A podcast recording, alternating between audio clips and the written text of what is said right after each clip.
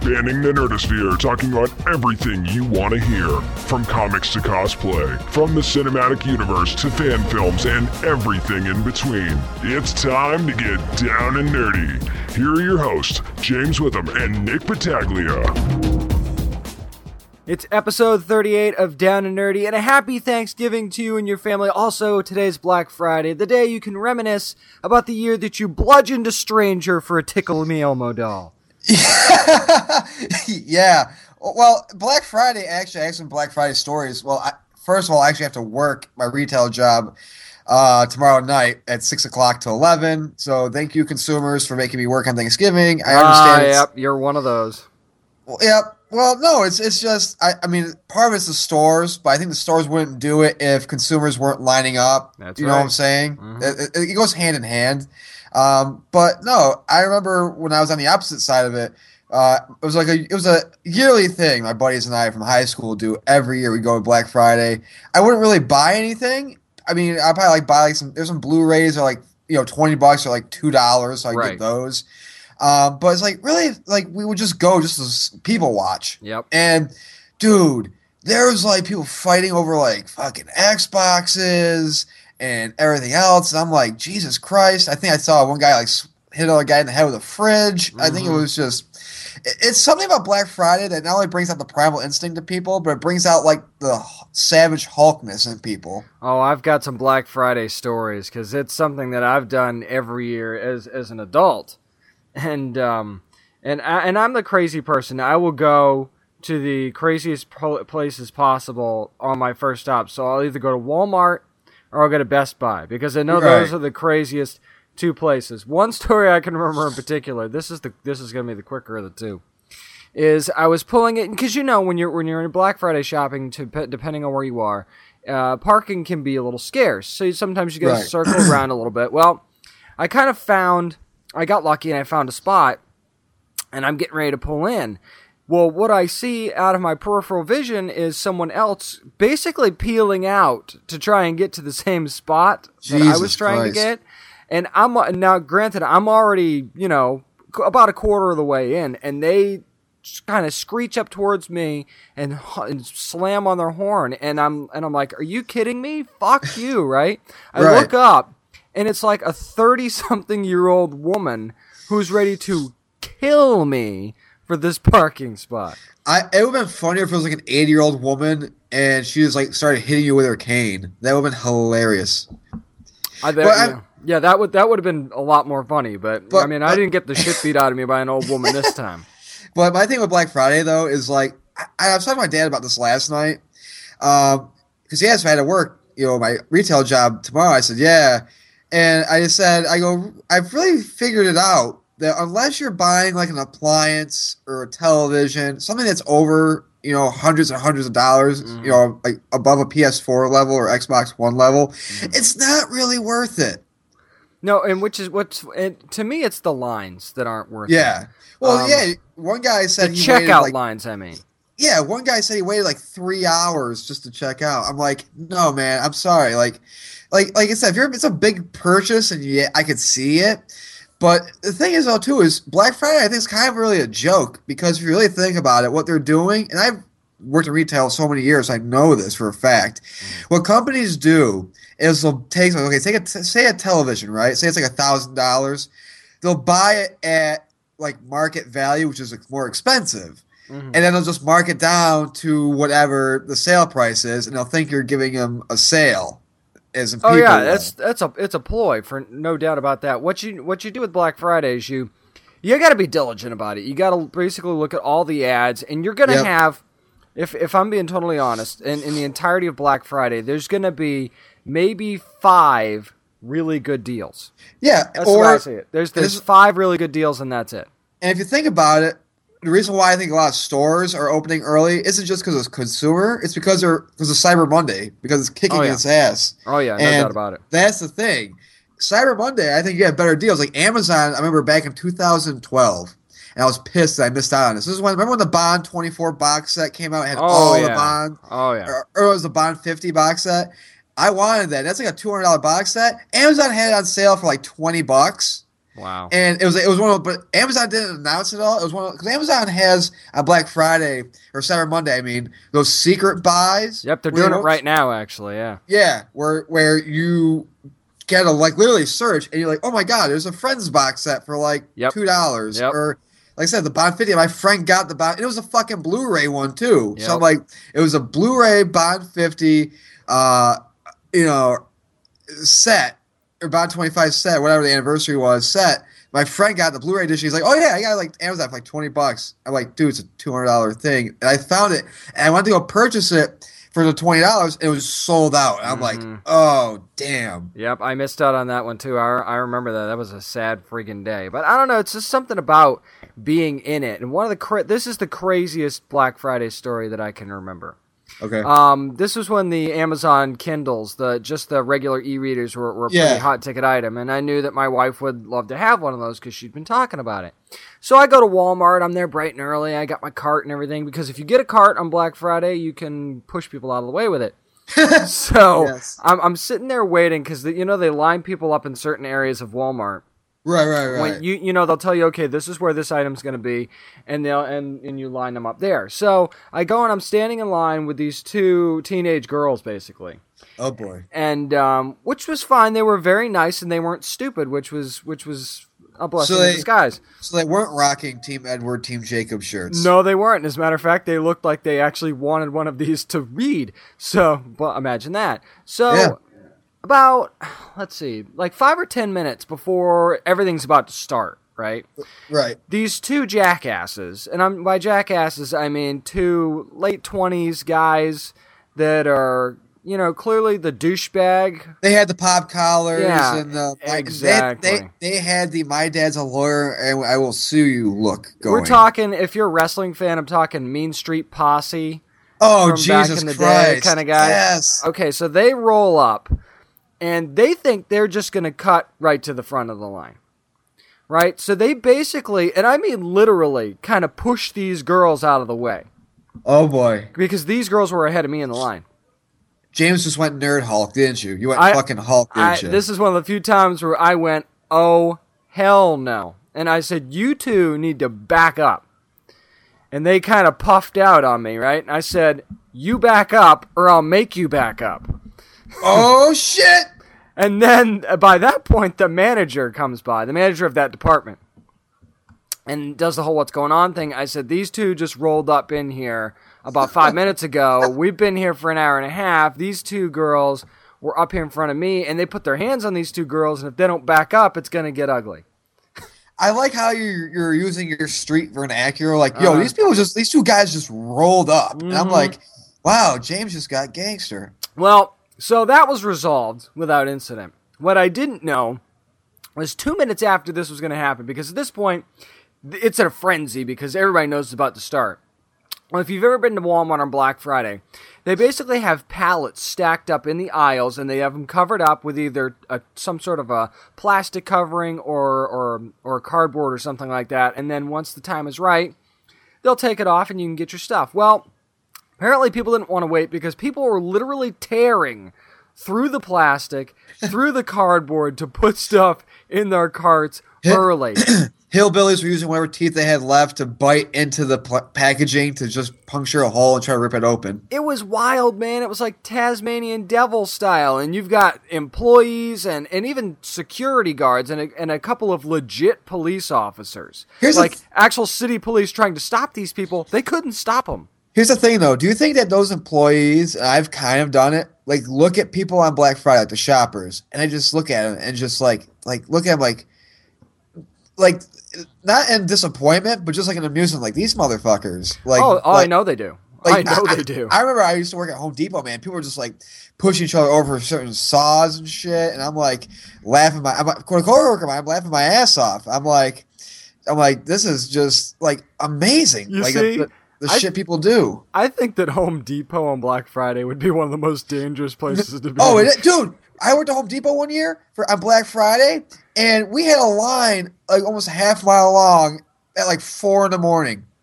I mean, because cause you're talking about saws and you know basically chains and yeah. ropes and stabbables that you can use that are on I mean, this blades. Is, this is this is bad. This could get really It's- ugly. It, it can go from Home Improvement Center to Thunderdome real fucking quick. You, you, you know, it's and you'll be shocked. But the one year I worked at, though, it wasn't too bad, and there were people like, "Oh my god, get out of the way, get out of the way," kind of thing. But it was just, and I was a cashier, so I mean, that was just, it was oh fu- yeah.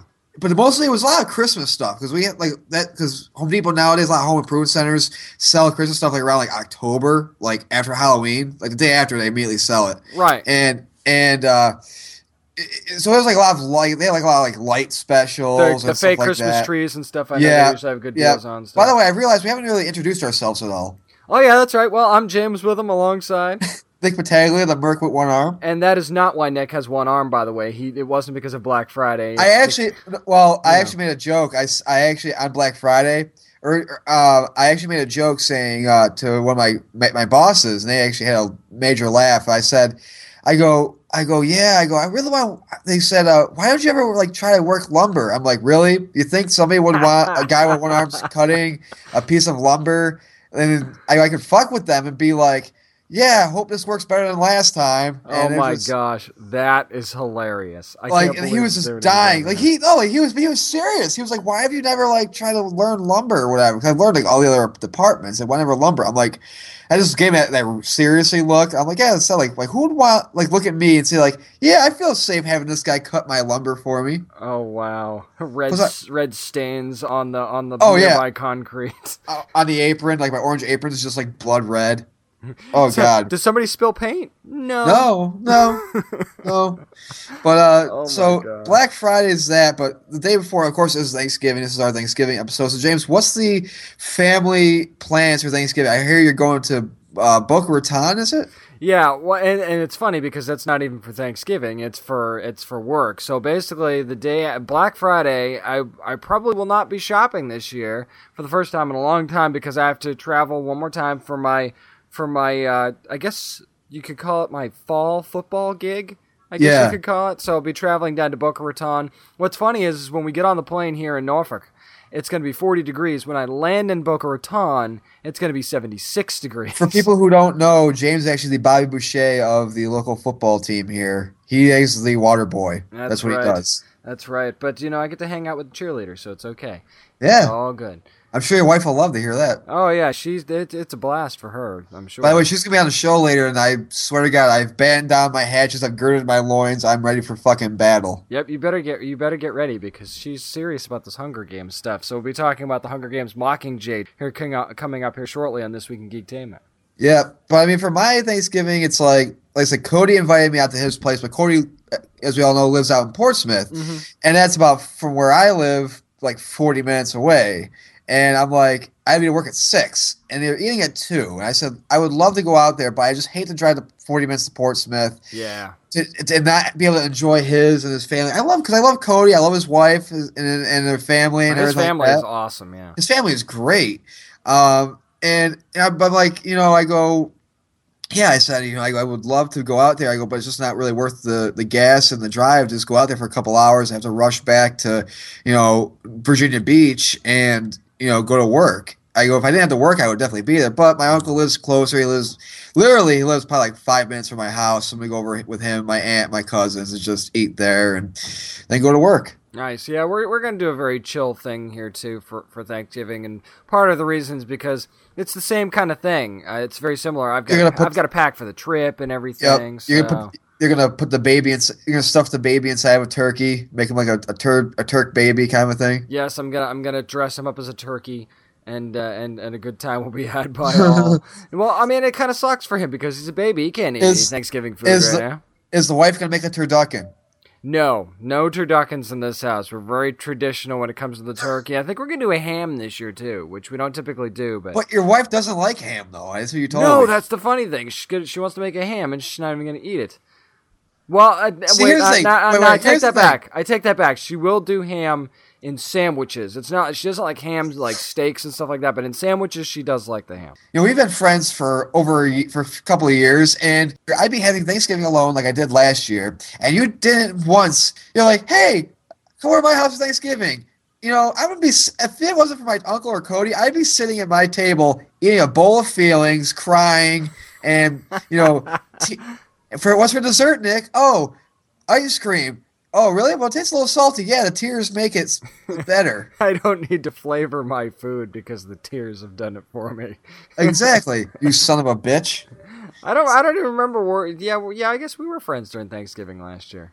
Yeah, we've been f- friends I, since I started working at the station. Ba- baby, baby brain, dude. I don't remember anything anymore. That's why. Yeah. I, that's why I have to have printed notes for the show. I'd forget my own name if I didn't have it written down in front of me. yes, well, I mean, it did take us like what, like nine minutes to introduce ourselves. Yeah, that, that, yeah. See, that's a good point right there. We got wrapped up on Black Friday, which hey, everybody does, so why not us? By the way, pretty cool stat. Um, you know, other than the amount of tears I shed last year on Thanksgiving because James didn't invite me over to his house. That's why it's raining here in Virginia Beach, by the way. yes, it's just my tears. Um, no, we I went on to check some stats for our, our show last week and just our, the page overall, and we got some fans in Russia now, which is pretty interesting. Thank you, comrades, for joining us. Appreciate yes. that. Yes, indeed. Thank you, comrades. Does that mean we need, need to start wearing fur fur hats and those those clicky type shoes that they wear there? I really hope so, and like because that would just be so fun. Just to wear the furry Fargo hats and and or you know or the big huge things, it'd be fantastic. I could see you doing that. I think you'd be able to pull it off. Yeah, it, it, it really. I mean, honestly, whenever they show pictures of Russia and you have that, I don't know what, I don't know if it's a church or whatever that, but it's that famous thing. It has like the different colored tops on it. I think it's the, isn't that the Kremlin? I think it is. Yeah, I think. I when I was younger, I always thought that the tops were like candy. Nice. They look like candy. They look like they almost look like peeps. oh my god, um, peeps are peeps are an abomination unto God. I'm not sure that they'll appreciate that, but uh, but sometimes they kind they kind of look not like the traditional like marshmallow peeps that are still like chickens, but like the like the peeps. The, still, peeps are fucking suck, dude. Actually, wait. There's actually there's a cookie that it kind of looks like. It's like a puffy, airy cookie, and I can't think of the like a macaroon or something like that. Maybe that's I what I'm have thinking no of. idea. I don't know. I'm not a baker, so if you you know Facebook.com slash down and nerdy, set me straight. What the heck am I talking about here? Yeah. Hey, what does a Kremlin look like to you? hey, we've got to have somebody on the show that listens and that that bakes or or just is really fat and eats cookies. I don't know. Just tell. Hey, wait a minute. Why do they gotta be fat? And wait a minute. Cookies. Federali's a cookie guy. Maybe he's He is a cookie guy. Yeah, friggin' Mike Federali from Tidewater Comic Con. You could tell me what kind of cookie I'm talking about. He, he really could. He, I swear to God, he he knows every aspect, every ratio of every cookie known to man. I think he's starting to turn blue, and not because he's He- a Kree alien, but because he's turning into Cookie Monster. or that, or he's like in the past life he was Ernie the elf. Well, you know they say he's inhuman anyway, so. Yeah, yeah, whatever. but Well, uh, we You'd have to be to, to spend that much time putting together Tidewater Comic Con, wouldn't you? Jeez. exactly. Jesus Christ, they got some n- nice guest announcements. Some, you know, they actually made some today. Yep. um, which is pretty cool. So go over to the Tidewater Comic Con page and you know check them out. And uh, we have some announcements coming up soon. Uh, within the next month, we can make as far as appearances go, which is great for us and great for you. We got some live shows coming up and planned, so uh, stay tuned for that. Absolutely. And speaking of stay tuned, coming up next, it's What We're Reading, brought to you by Fantasy Escape Comics and Cards in Virginia Beach, right around the corner on Down and Nerdy. Well, boys and girls, it's that time. Grab those bags, grab those boards, grab those comics, because it's time for what we're reading, presented by Fantasy Escape Comics and Cards, Aragon Boulevard, Virginia Beach. And James, I'm going first. I decided to go kind of old school again because I haven't picked up my pole yet. You're like you're like an old soul. I am. So I decided to go back into my childhood collection and dig up Marvel Adventures number four, Brawl with the Brotherhood, which was published in July of 1997. Brawl with the Brotherhood. And it was written by Ralph Macchio.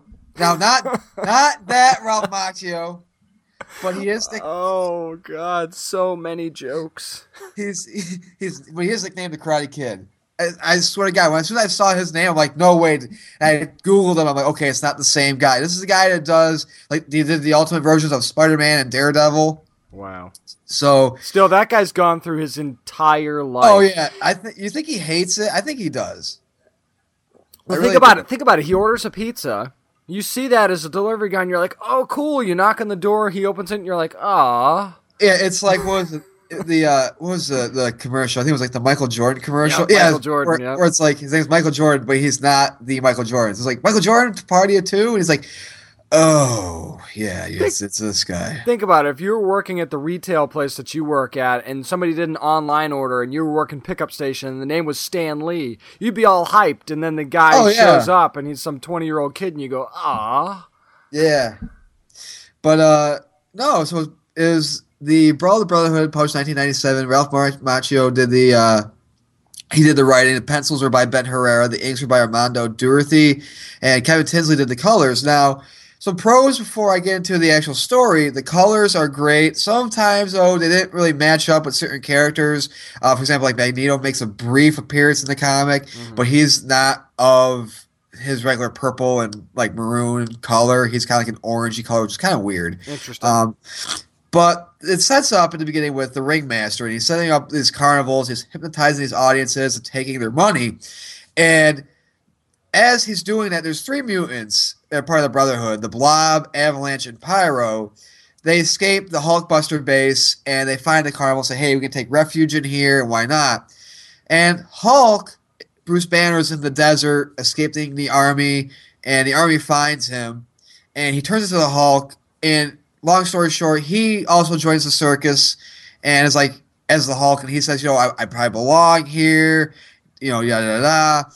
and the three people of the Brotherhood, um, you know, they try to steal from the ringmaster while they're doing, you know, they, the ringmaster pretty much has this hypnotizer thing on top of his hat, and it hypnotizes the audience, and then his carnies go into the crowd and steal the, the belongings of the audience. I gotcha. I gotcha. And so the Brotherhood try to make off with it, and they're like teasing one of the uh, other carnies that's like Hulk's friend, and Hulk and the guys go at it and whatever. And I- I'm not. I'm gonna be honest. I wasn't really enthr- taken away by this. Um, I have Marvel Adventures. I have like the first seven issues of Marvel Adventures, hmm and here's the cons. And there's a lot of them. The writing seems to be made seem like it's made for kids. It has a very Scooby Doo esque ending Ah, there you go. the fight with the Brotherhood at the end, um, it's not captivating at all. It's boring. It's too fast. Um, Well, I mean, it's the Hulk, too, so how much could they really stand up to the Hulk, right? right. Um, the only person who really stands with the Hulk for a brief moment is the Blob. Right. And the story plot, it could have been better. Like it, it felt like when I was reading Captain Marvel, um, in the Infinity uh, issues, it felt like a lot like filler. Ah, I got you. And you know, the thing is, is like these are. If I think with the Marvel Adventures, I'm not too sure, but it seemed like there was like a group of one shots, pretty much. there was one like what I have a bunch of them. Like there's one with Spider Man going against Scorpion, and the Hulk one. There's one with Spider Man team up with Human Torch to take out a Lava Men. hmm You know, it's it's kind of like it feels like a bunch of one shots. It, it But- could be. Marvel Marvel used to do that in the past, and uh, DC did that as well with a uh, World's Finest run back in, I think it was the 80s, too, where they did a lot of one shots as well. And my thing on this is I, I would pass on this. It's not a buy for me. It's you know it, it's you know it, like I said, it just it felt too much like filler. Um, it wasn't captivating at all. It felt very childish. And granted, like I said, I got this when I was a kid, but it wasn't like, like I have some. If you look at my po- stuff I had when I was a kid, Mhm. yeah, like I had Golden Eye, which had nudity in it. I had you know some some like Gen thirteen and everything else, and some darker shit.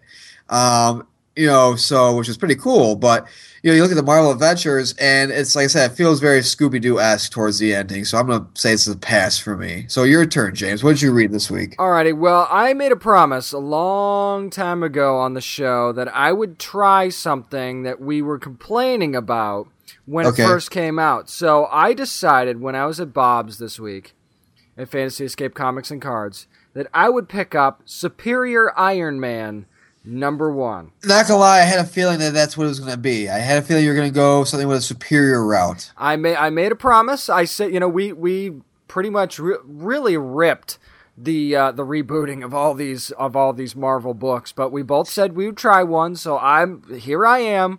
I'm fulfilling my duty, and I'm trying Superior Iron Man number one. By the way, which was written by Tom Taylor, art by Yildiray Cinar. You might remember him from uh, Artist Spotlight Sunday a couple of months ago as well. Uh, Colors by Guru EFX, and the cover, which was actually kind of it was just basically Tony Stark with his arms uh, Oh, yeah. open, and it was by Mike Choi. It was it was still a pretty darn good cover art. Um, I'll get into the the nuts and bolts of the story here in just a second, but but the art by Yildiray Cinar very good, especially with the Iron Man suits. You could tell he's a fan. You could tell this is somebody that really cares about the character because he puts very good detail into the Iron Man suits, and of course Tony Stark as well. But you know, when you're reading an Iron Man book, it's all about the suits, Yeah. and he did a very good job with that. Now, basically, if you don't know what happens here and why this all came about, if you weren't reading the last uh, big Marvel run, there was a psychic fallout during a big battle with the between the Avengers and Red Skull, and Right. they were and their minds were warped. Well, everybody else just kind of went back to normal, except except for Tony Stark. So he's this more sinister version of himself. Okay, so it's pretty much Superior Spider-Man except Tony Stark's in his own body. Exactly, and nobody's occupying his mind. This is his mind. It's just altered kind of thing. See, one thing I've noticed with Tony Stark is in the comics they're trying to make him more of a darker figure. For example, like in my in the Hulk versus Iron Man um, run that I read for a little bit, uh, we find out that Tony Stark was the reason why the atom bomb, uh, the bomb went off, the gamma bomb went off, and Bru- turned Bruce Banner into the Hulk because him and Banner had a falling out, and Tony was drunk, and Tony said, "Well, I'll show him," and the next thing you know, the gamma bomb goes off, and Tony Stark's the reason why the Hulk is created. Um, and then you know we're seeing like in Civil War and everything else. It's it's you know they're trying to make him like yeah he's this kind of cool, kind of collected guy, but for the most part there are times where he's very very dark and he's very sinister. Well, this Um, is this was definitely pretty messed up, and actually something very similar happens in this issue because She-Hulk is in this issue as well. Basically, Right. basically, he creates this this app called Extremis 3.0 Okay. in San Francisco, and he gives it to everybody. Yeah. and he's promising them perfection. Basically, he's going to make the entire city of San Francisco beautiful. So a week after he does this, uh, we see She-Hulk battling a villain who we come to find out is the is called Teen Abomination, and they make a joke at how bad the name is. Right. Basically, it's a very small, ver- smaller, less sinister version of Abomination from the Hulk run. Right. So at one point, it looks like he's Tony Stark. Iron Man gets his head knocked clean off. Right. I mean, you see this teen abomination to basically decapitate Iron Man, and everybody freaks out. Well, it turns out he wasn't even in the suit. This was a remotely controlled suit. yeah. So he's at a pool somewhere with a bunch of women until Pepper Potts finds him. Yep. And she's not happy. She finds out he's been drinking again. And here's where it really starts to get weird. Okay. He has developed a new suit made out of a liquid metal based off of the symbiote that is attached to Venom. Okay. So it's basically a picture a all chrome, shiny chrome version of your typical Iron Man suit, but it's an open face suit too, so you can see Tony's face. So the Right. van- the vanity starts to creep in there. And um, Pepper's really upset with him because he's ba- basically says that he's created a master race in San Francisco and that's going to have consequences. Well, apparently it is because all the beautiful people are trying to round up all the people that are coming into the city that are ugly and throw them out. Right. Well, until Daredevil gets involved. So Daredevil's in the issue now and basically fighting for the ugly people, which is which is interesting. Uh huh. But uh, then one guy in the group starts to freak out. And it turns out Pepper's still talking to Tony at this point. They're kind of it's kind of like going back and forth kind of thing. Yeah. And Tony said, "I've created the next big thing for Stark Industries." And basically the app was a temporary effect. So everybody that was made perfect is now going back to their regular normal everyday selves and everybody's freaking Pretty out. much, he's turning everybody into addicts. Pretty much. And basically, the app sends an update and says if you want to continue the Extremis 3.0, it's a $99 per day charge. Wow. So he basically screws everyone over. And at this point, Pepper knows that something's up with Tony. She's figured it out. So the the end of the issue basically, she's in a room talking about how he's lost his mind and they need to activate some sort of a contingency plan. Right. So the last panel literally is someone, we don't know who, in another Iron Man suit saying this is what we planned for. I think it's it's uh, Rhodey. So it, it could it could very well be Rhodey, and the the it, the Iron Man suit kind of looks like classic Iron Man, but with Yeah. almost like a point at each at the top of each eye. Yeah. It almost almost looks like it's kind of horns, but not. It's it's very it's very it's very that might not be the right way to describe it, but if you've read the issue, you you know what I'm talking about. right. Um, if they were going for a more arrogant and sinister Tony Stark, they accomplished that with flying colors because he was he was very like you said very dark in the issue and basically unapologetic and not not the arrogant Tony Stark unapologetic that you get from the from the cinematic universe. This It's is like the it, this is a my shit don't stink. I'm better than anybody else. Tony basically and, and and I can do to the world whatever I want to Tony Stark as well. So right. um, I, I gotta be honest. I wasn't sure I would like it, but I'm intrigued now, and and I want to see where it's gonna go, and I want to see how bad is this really gonna get. Now, is it is it as good as?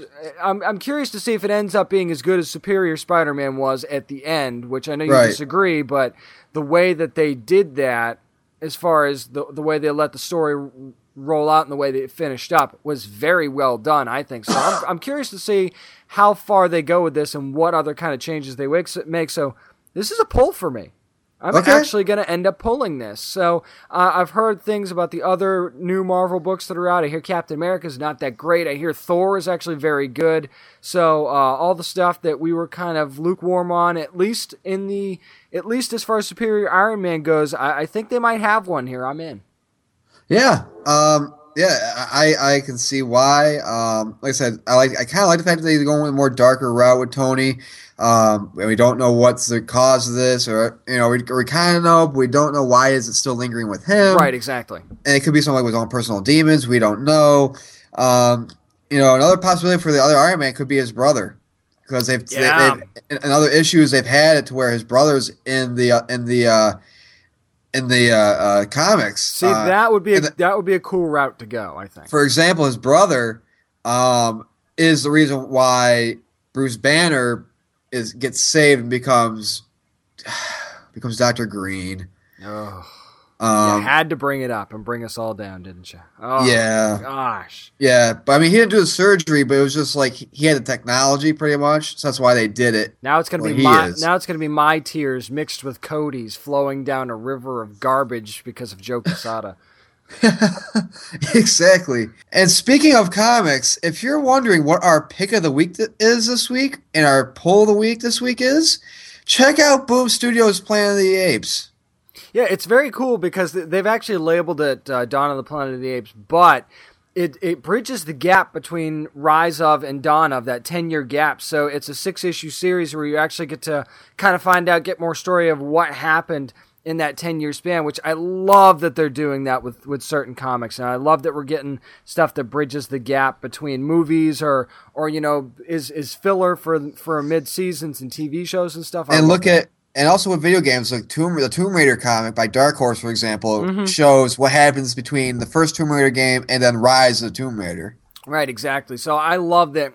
I mean, it's it's more independence than anything else, but like the run that uh, DC has with Injustice, I'm going to tell you right now, and I might review Injustice next week on the show. Injustice, and I'm and I'm not even over exaggerating, is one of, if not the best DC book right now. It is that good. Exactly. Well, that's going to do it for what we're reading. Coming up next is This Week in Geektainment, and uh, we have a special guest this week. It's Mrs. Witham. That's right. James' wife comes in and debates me because apparently I said something that pissed her off. What did I say? I don't even know. Stay tuned. More Down Nerdy coming up next. All right, tributes, get your ticket stubs out. Make sure when you get that jumbo tub of popcorn, you lift with your legs because it's time to talk about this week in Geektainment, and the odds are finally in our favor, Nick, because we're going to be talking about the Hunger Games Mockingjay Part 1 with a special guest. You guys aren't going to be blowing over Hunger Games anymore Shit. for like what two months? Was it two Yes. months that you guys Uh, just was kind it of? was that It was, long? it was. Was it two months? I don't, like honestly, Pam. By the way, this is James's wife, Pam. Hello. So no, honestly, like when the Jurassic World trailer came out yesterday, Pam, I texted James. I'm like, I'm not gonna lie, I think we got to push back Hunger Games like another week. And he was like, his response was laughing his ass off, pretty much. yeah, no, Like, no, no, no. No, probably not. Yeah, a no. Hunger idea. Games deserves a lot of love. well, I mean, it's a big deal because this is the final chapter, even though they broke it into two parts. It's the final friggin' book that they decided to put into two movies. Thanks a lot, Harry Potter. Well, Harry Potter. Hey, hey, I will defend Harry Potter. Harry Potter, the last book, The Deathly Hallows, was so big. It needed to be cut into two parts. It actually had a part where you could cut it into to one to two movies. Say, okay, we're gonna end it here, and then we're gonna carry it on. Hunger Games is ever since you know all the other young adult novels, not so much, not much of a need for it at Yeah, all. yeah, I understand that, but it's just it's become a growing trend and it annoys me. So I just figured I'd throw that out there. To be What- fair, I'd like to weigh in here. Yes, I would like to win. I would this like to isn't weigh in. crossfire, you know. You can just kind of you can just barge in, Yeah. man. no, the reason why this book really this book really has to be made into two parts. There's just so much going on. Right. So I I do agree with this. I know that you're upset with Harry Potter, but um, it really there's just so much going on in this final installment of Hunger Games that you really could not make it into just a movie. And I think So- that that's part of what's going on here, especially once we start diving into the movie itself. That maybe this movie's not going to be as long as the next movie's going to be from from what we're from what we're hearing. No, I mean, y- y- you know, I don't know how long it's going to be, but I think you know what, what Pam said. You know, it needed to be cut into two films, and you know, I remember James, you telling me this that, that Pam, you even said that. Well, the part of it's the first part's mostly dialogue and it's all the action. It's kind of what you see in a lot of movies where like the first part's heavy dialogue, second part's when all the shit falls and everything starts happening. So I think I don't know. I, I could see probably be a two-hour movie. I could see the, the last part be that. It had no, no, no, no. You don't understand with everything that they left out in Right. this first movie. They really should have made this movie, the first part of the movie, at least three hours long, because they they Wow. barely they barely got through a quarter of the book with this first movie. And that's that. Therein lies the danger because if that's true, and now I will preface this by saying that Nick and I have not read the books specifically, so we can review this movie as a, as a standalone movie. But we wanted to bring my wife in because she's read the books and she's kind of a, a resident Hunger Games expert. So we're not really going to give too much away. We are going to do spoiler alerts on the movie itself and let you know what happens in the book as it leads up to the things in the movie, but we're not going to go any further. We're not going to ruin the ending for you if you're like us and you're strictly movie people. Well, you know what? Let me ask you guys a question because you have not read the books, which is such a shame. I'm sorry. it's such a shame. Um, just based on what you guys have seen, do you feel like they gave you that? Hey, let's go back and figure out what happens at the end.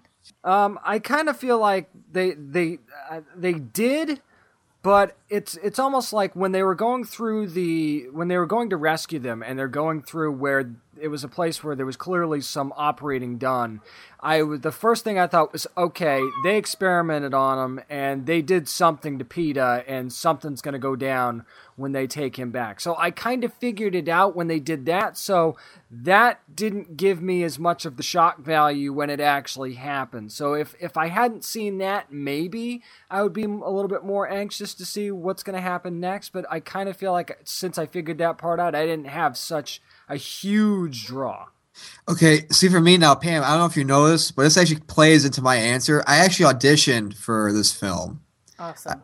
and uh, the I, so I knew everything happened with Peeta, how he kind of turned because part of the script that I read Right. dealt with him kind of turning in a sense like that. But the thing is, what James said, you know, we knew something happened with him.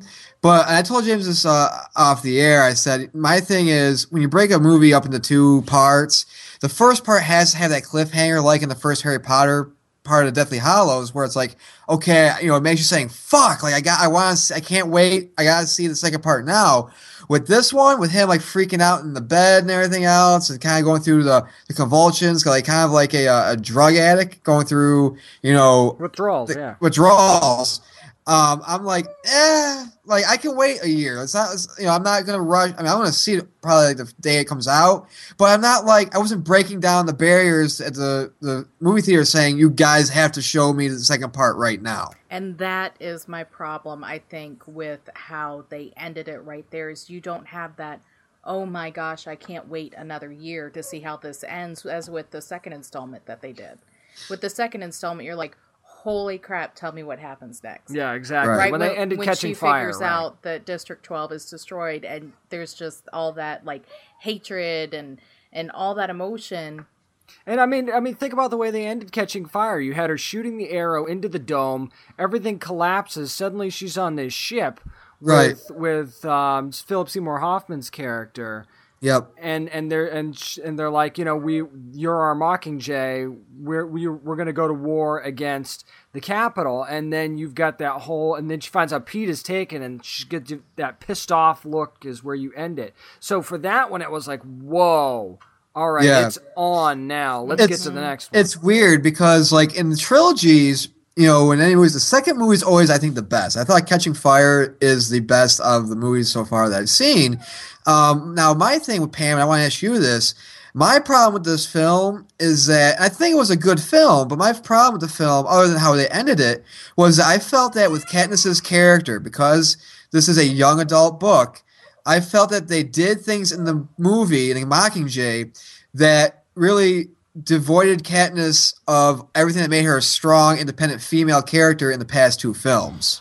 Um, With the love, especially with the love triangle aspect of it, because it was kind of like we watched Miss Mockingjay, and she's like, "Oh, I'm not going to do this unless Peeta, I get my my pseudo boyfriend back." Because I think it's, I've never really bought the relationship between her and Peeta at all in these movies. Mm, I, I guess maybe because I read the book, I totally, totally understand. Um, I don't, I don't know if you really, you don't understand the scene where, um, you saw her in, outside in the rain, in the mud, and he throws Yeah. a piece of bread at her. Yeah, that scene could have been explained a little bit more um, because in in the book they go into an explanation that she had not eaten for at least a week and it Right. was that burnt piece of bread that sustained her her sister and her mother to keep going because she was near death at that point because she was so hungry. So that's why she has all these intense feelings for Peeta. Right, but but the thing was though, if she- but see, I think that's the problem too, is because you know you see this whole relationship between her and Peeta, and it's like it's fake because I mean, even see in Catching Fire how she's kind of like that was just an act kind of thing, and the whole thing of her being pregnant, which she wasn't, and you know it's just like it was a, it was a fake relationship, and then she's kind of like you know she has Gale there the entire time, um, who was like by her side the entire time, like you have him, like he's right here. And then there was that one part in Mockingjay where she's freaking out, where she's like, "Did I lose both of them? Did I lose both of them?" I'm like, wow, you're literally pointing out the love triangle So, but here's the problem: Gale hasn't been by her side the entire time because When she's she treating was in like the, shit. When she was in the games, he wasn't there. Now he might he might have been there in spirit, but he literally was not there the two times she was in the games. And the one that was there by her side, and the only one that can really understand what it was like to go through that not once but twice now. Is Peeta, so you have to understand that there's gonna be a connection there. It's like going to war. It's now- like now- sharing a foxhole with somebody, and then you come back home and you there's nobody that you come home to that can know what it's like to go through something me- like that except somebody that was in there. Right. Let me let me ask Pam this. Um, now, in the books, does that explain how much time has passed between the games, the first and the second book, and does it explain more about like how the, the just the relationship between Gale and Katniss? Like, does it, does it kind of in the books maybe explain more like who she's closer with before lead up to who I don't know if she chooses somebody or whatever, but is it does it explain it better in the books? Yes. Yes. So that's that's why I'm kind of sitting over here like, well, if you had read the book like you were supposed to do in school. I'm sorry, I was reading Huck Finn and everything else in high school. um no, no, it's um it's definitely more um I guess more of a magnetic pull in the book. Right. Um, with how the interaction is between her and Gale and her and Peeta, because she is definitely torn between the two. Well i mean and think about it. She, Gale is somebody that she's grown up with if i remember right correct? Yes. she's known him for a while. But Peeta, they were kind of thrust together and kind of forced to create a common bond in the first movie slash first book where you know Haymitch is saying you need to get sponsors. You need to be likable. And she's not at all. So she's got to play this act with him but then all of a sudden the act you, the more and more they're playing it it starts to become real a little bit and it's totally real for him because he's head over heels in love with her and she's just not there but sh progressively she's starting to get there because she's learning what kind of a person he really is. Mm-hmm. So being in that situation with him, it's almost like uh, Florence Nightingale effect, where See, you're there, where you're there in battle, and in the heat of battle, you start to develop feelings for somebody that's going through something similar to what you're going through. Right, and I think that like my thing is, I think my problem with the with the, the film overall, Pam and James, is that you, you see what happens to District Twelve, right? And you, you see that it's all in destruction and everything else. And the fact of the matter is, is there's there's a bigger thing going on. There's like a bigger picture effect. But what bothered me is that she's so focused, Katniss is, on these two guys instead of seeing the overall concept of hey these districts are being destroyed they're being bombed and everything else even after that she goes to see to that uh, one district where they bomb the hospital even after that it's kind of like yeah she'll be the mockingjay but still she's kind of like withholding a little bit because of this whole love triangle i kind of thought What? No, she's getting what she wants. Are you crazy? No way, dude. She's get she her sister says you can get you can ask for whatever you want. Why wouldn't you want to get your people back? And not only that, keep in mind it wasn't just Peeta that she wanted to get back. It was all the other tributes that were captured by the Capitol as well. Ooh, hey, so that's one of the things that I was going to tell you about, though. Right. Um, with the demands that Katniss wanted, she did want all of those demands in the in the in the movie as well as in the book. But the other thing that she wanted in her list of demands was Gale to be by her side during this whole thing. Ah, see, Um, that's, that's a key piece left out right there. See, that- Because initially Gale was not going to be allowed to go with her because when the scene showed um oh I'm sorry, Gale was not going to be allowed to go with her, but when Katniss saw Peeta during one of their uh, interviews, um, she let, ran out of the room, but she was not excused by President Coin. So one of Coin's soldiers tried to stop her, but Gale punched him in the nose. And so he was taken off of the special detail that he was on, and his communicuff, which is essentially a um, a walkie-talkie. It's, it's, Right. it's, was Dick, Tra- removed it's from Dick him. Tracy's watch, basically. Yeah, pretty much. It Right. was, it was removed from him. See, so, that's I think that's a problem. Is that I think, um, I mean, with everything that's going on, like I, I mean, just from what Pam's telling me, it seems like they cut out some major stuff. Like with They Harry Potter, did. like like what like with Harry Potter, and I keep on going back to that because, like I said, it's probably the one only successful book I think that's been cut into two movies and stuff. Is because it, I read all the books and you know, it's there's certain parts like they cut out certain things, but they weren't major. You know what I'm saying? Here, from what Pam is telling us, it sounds like there was a lot of major things they cut out, and and I think part of maybe was to cover to do more the love triangle stuff, but like knowing that the whole thing with Gale, like Pam, with that Pam just mentioned, everything else, I think would have if I had known that, like going in, like you know, and we're to read the books or not, but even knowing it now, it's kind of like makes you wonder, like, why didn't they put that in the book if there's such pivotal pieces? Do you know what else they the movie, put I in the book that, or in the movie that was an, a crucial part in the in the book was how she got her Mockingjay pen.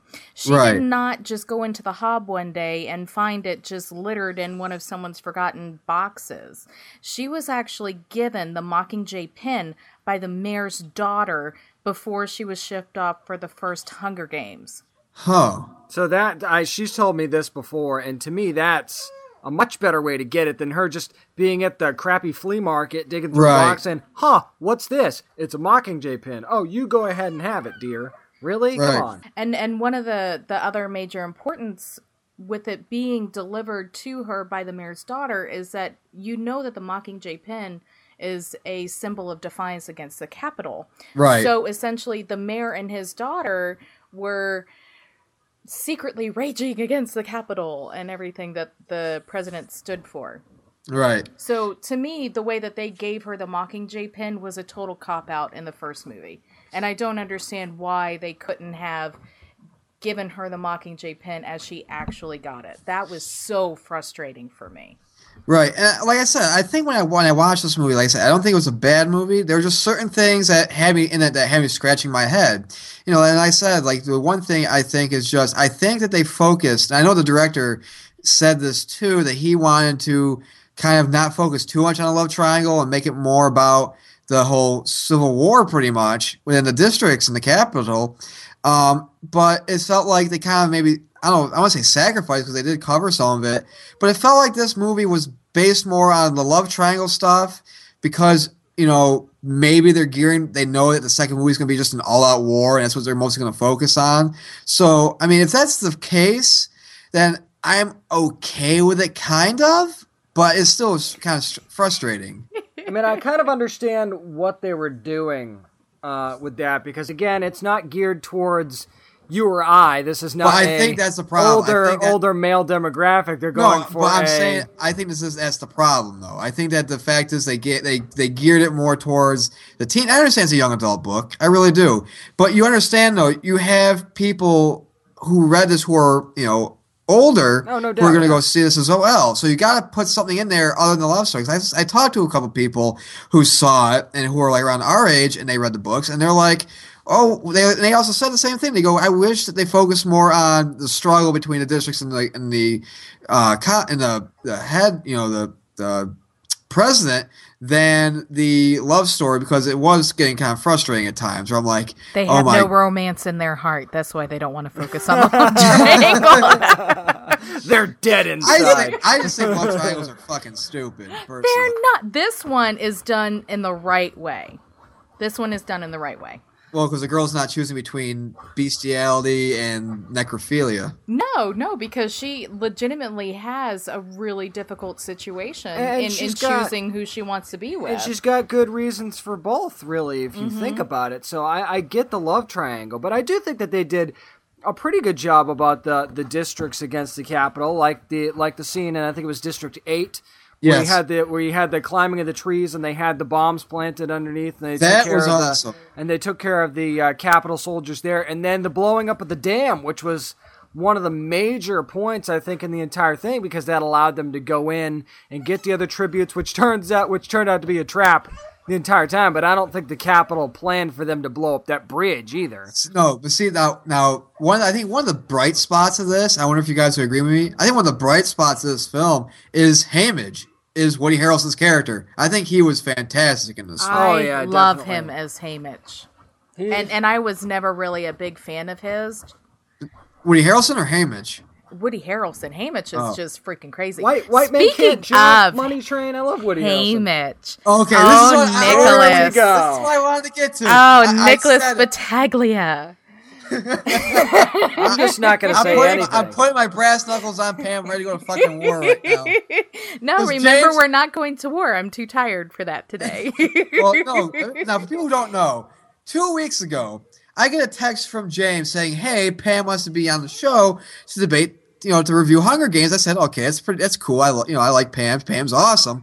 And he goes, "Well, apparently she got pissed off at something you said." I did when not we get were- pissed off. You know, he said pissed off when we were when we were when, about when we were reviewing the trailer, and then I get a message from you on the Down Nerdy page saying we need to talk. We do And need at to fir- talk. Never a good thing to hear from at a woman, am I right? But I, but the first thing I told James was, "Oh my God, did I say something that like piss off Pam or I'm offend pissed Pam at all I'm or not anything?" offended. For God's sake. However, you, were just wrong, dear. That's all. I was just wrong. Typical female women speak. I, I'm not mad. You're just wrong. you were just wrong. That's all. Oh, was I wrong about? Okay, so the, the the comment that you actually said, and I wrote this down, and I listened to this segment at least two or three times, and every time that I heard it, I'm like, "You are wrong, Nick, wrong." and it took a lot for me not to talk to you about it. James was like, "No, no, save it I for made today." I made her hold it in. Yeah. So when you said that Hamish did nothing with his life, I wanted to jump into the computer and find you. Can I say something though? I said that because I knew it would piss you off and it would send you off like that. That's why I said it. I'm like, I know Pam's read this, so I'm like, Hamage, even you know, he's this drunkard guy. I'm just gonna say, you know, what? he's like that quarterback who, you know, just drinks at the bar all day and just reminisces on his old school days, pretty much. But that's just it, though. These weren't good old days for him. Um, the reason why Haymitch is a drunk is because he is trying to escape, and I am saying it the way that I want to escape. You do whatever you want, honey.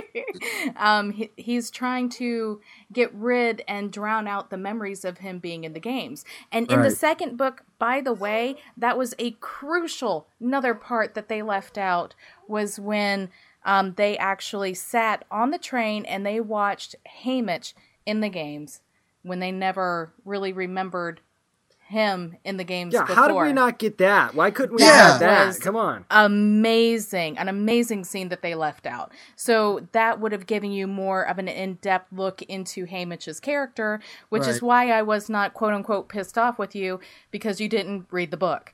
So you don't really know why he is the way that he is. So Right. he's drinking and drinking constantly to drown out all of the memories. It's a form of self-medication for him because it was so awful brutal for him to experience and that's why a lot of the other tributes they turn to drugs or they just lose their mind like Finnick's lady love annie um, one of the other things that is that kind of explains why Hamish is the way that he is and all of the other victors you are never out of the games once you're a victor.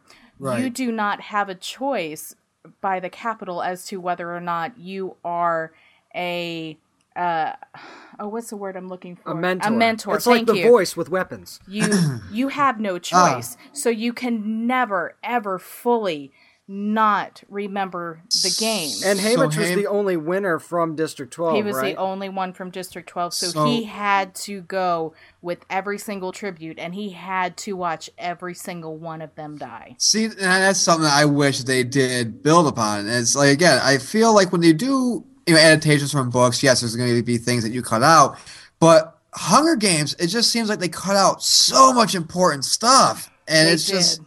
And it's very frustrating because now knowing that, I'm kind of like, like I'm kind of upset myself. Oh, not because I was like, oh, I didn't read the books, but it's kind of like I wish. Well, no, I just wish knowing going into this movie, like, okay, they cut this out, they cut this out. You know, Mm-hmm. I think, and uh, you know, James and I talk about this all the time, Pam, how when we go into movies about books or, or whatever, we want to go empty, you know, empty, you know, not reading the books first, so we're not picking it apart. This one, though, I think it's very crucial that you do read the books first and then go into the movies because, you know, either way, you're going to be pissed off. Because if you're somebody who sees the movie first and reads the books and says, well, why didn't they explain how Hamish got to the way he is? And then you see it, you know, you read the book say, well, why didn't they explain why Hamish is the way he is?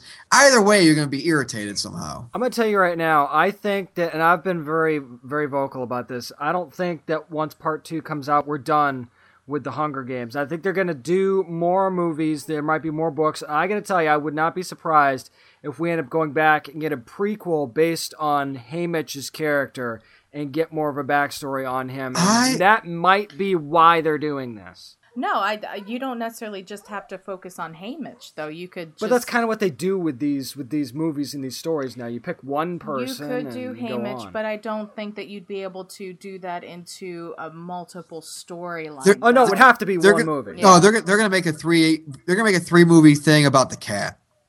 no, they won't. about the cat. no, they're not. You went back for the cat. Yeah, it's just it's all three movies like a minute long. It's all Primrose just running to get the fucking cat.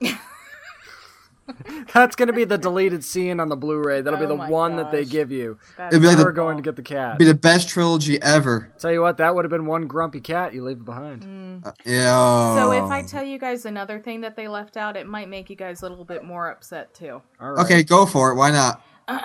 Um, so in District 13, it's a highly military district. Right. Um, and everybody is given a daily schedule that is tattooed on their arm. Okay. And it details everything about their day when they eat, when they relax. Um, and Could you imagine penciling in when you relax? It's like it's like it's like it's like Victor Zsasz, but with like you know schedules pretty much. Can you imagine kills. somebody knocks on your, uh, knocks on your door and says, "Can you help me out?" I'm like, "I'm sorry, it says here on my arm, I can't. I can't, Yeah. I, I can't move from the Uh, spot, can't man. do you it. know. Sorry, I'm relaxing." It's kind, it's kind of like honestly, it's kind of like when I work in you know when I worked in in uh, I work for a jewelry store, and when it's like when you're on break, you're technically you're on break, and whenever I go back and be like, hey, I need a question, and the manager would be like, I'm on my break. I can't answer your question. I'm like, so am I supposed to just let the customer get pissed or Exactly. what? um, even their food rations, um, it's all predetermined by their weight and their daily schedule activities. Ah, Wow. Yeah. Um, it's also, and, and this is another thing from the book, from the movie that's completely different. You do not have Effie in District 13. Really? Effie is not there. The people that are there who help Katniss are her prep team people. The ones who make her all beautiful, that have all the weird hair colors and the Yeah. tattoos. Those are the people that are in District 13 with her, not Effie. Ah, Um, one of, and going back to the food rations here, when Katniss finally does agree to be the Mockingjay, um, Plutarch and um, Katniss go down to get her, her prep team so they can make her look semi-normal. Um, and when they finally get to where her prep team is, they have been beaten and shackled. And one of the reasons, and the reason why is because they were quote unquote stealing food. They were trying to take food out of the um, mess hall. And that's just something that you don't do in District 13. Wow. Um, so, yeah. Yeah, that was. That that would, that would have kind of t- knocked the shine off of the whole District 13. Because I didn't you think. get kind of like a warm, fuzzy feeling with District 13? You kind of kind of, did. kind of, I kind of got like, yeah, I kind of got like this whole colony. It's underground and everything's like, you know, it kind of felt like honestly, I got a feel like all the districts. That's what kind of confused me at first. Was like, are all the districts like in this one thing? Is it kind of like you know the refugees from all the districts just say, hey, let's go underground in thirteen and just you know band together, kind of like a mixture. But no, and also one thing I heard too, Pam, is that in the book, Coin is much more strict oh my and gosh. and yes. and that the people in 13 are much more i mean emotionless and just i mean you know hard ass pretty much i'll say I, I wouldn't I wouldn't say hard ass, but I would definitely agree with the emotionless. Um, just because you know the, everything's already you have nothing to be excited about. You have your whole day planned for you. You have no individ- individuality whatsoever. I think I think too when I remember there was a scene in this movie where they were talking about I, I can't remember who said it. They said I think it was Katniss's mother said, you know, they're very strict here. Yeah. So I don't. And then as the movie goes on, and they, they you get more and more exposure to You thirteen. don't I really think, see that. Yeah, I think are they really? Because I don't really get that that they are. I mean, you could tell it's structured and it's military kind of structure, but at the same time, I don't. I didn't get strict. right You know, I mean, maybe it's because they cut so quickly to Katniss making her demands and knowing that she can get whatever she wants out of these people. But I, I, I never at one point ever got strict from them ever. right and i think that when you look at this film like i said you know I don't know, and, and there was no, and I'm not, and there was no points though. And I'll say this: given what we've, the negative things we've said about it, though, um, at no point did I really feel like it dragged. No, it definitely all? didn't drag. No.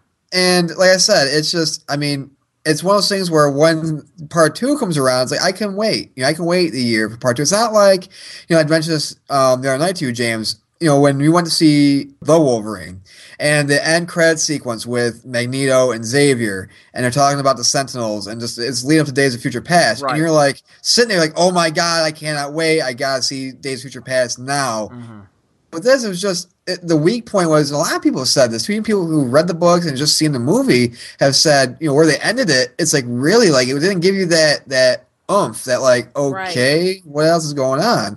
And then I think, I mean, either way, it's gonna make do gangbusters. I mean, this one now, however, though, I don't know if you guys know this, but it made 17 million opening night, but it made 123 million opening weekend, which accounted and accounted for two of every three tickets sold this past weekend. However, this movie out of all three made less than the first two films, which Yes. both made over 150 million their opening weekend. That I did know, yes. Which, which I think, I don't know if it's telling, because it, you know, may, maybe people that went to see it Thursday, maybe there was uh, Twitter backlash, and people read that, and there was a small faction that said, "Well, if that's what they did, then screw it."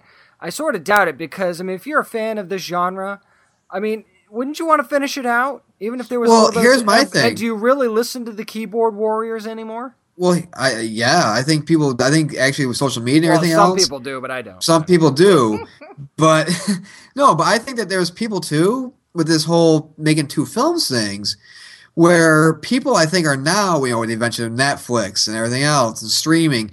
I think people are more willing to wait for both parts to come out on DVD or on Netflix so they can just watch them back to back. A lot because we've got this whole culture where you know we, we don't want to watch you know you know one episode a week. We want Right. to say you know let's wait for all the whole twenty two episodes or the, both parts of the movie to come out and watch it all at once. So I think that's what's going to ha- kind of hinder it as well a little bit. It's funny because we sort of did that with the Blacklist. Love the blacklist. when we Oh, heard it's that so it was, good. when we oh, I heard that it was coming right? on when we heard that it was coming on Netflix, we were like, all right, screw it, we'll just wait, and we're right on the finale now. We're getting ready to watch the finale for season one, and then we'll pick up uh, season two now that they're on their their mid season break. But I, I totally get what you're saying. Now I see. I don't know it, that for this you can do that because it is a, a major, major motion picture adaptation. But I could see, say, for like Blu-ray purchasing purposes, that you don't buy part one when it comes out because you know there's going to be a two-part set when part two Oh, comes oh, yeah. out. So, and and and they did that with they did that with Twilight. As much as I hate to mention Twilight on the show, that's exactly what they did when you had Breaking Dawn Part One and the Breaking Dawn Part Two came out, and they came out with this huge box set, and then everybody ended up rebuying it and lined the pockets of the people that made Twilight. So I could see it for that purpose, but I, I don't see waiting for both parts to come out on video because you're talking that's a two three year wait minimum. Mm-hmm. Yeah, and so that's gonna not. Well, we're kind of start wrapping this up. So what I want to do is I want to kind of go around the virtual room and give just final thoughts and ratings. Let's go out of ten.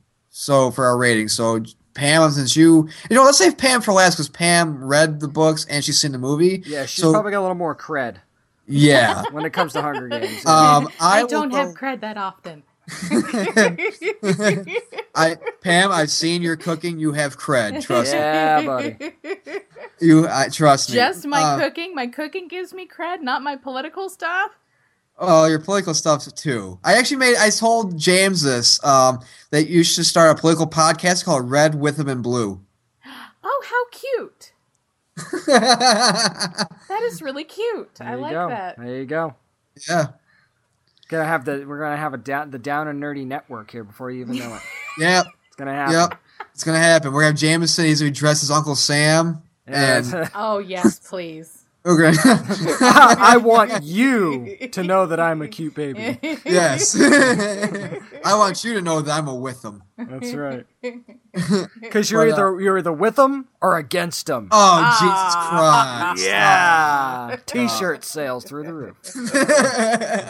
but no, I'll go first. Um, no, I think that this film, you know, I, I felt I still feel that they kind of undercut some of the things that made Katniss a strong. Uh, I think I think she was strong, but not like independent. I felt she kind of maybe, maybe codependent a little bit. Fell a little bit on the on the guys that she's in love with.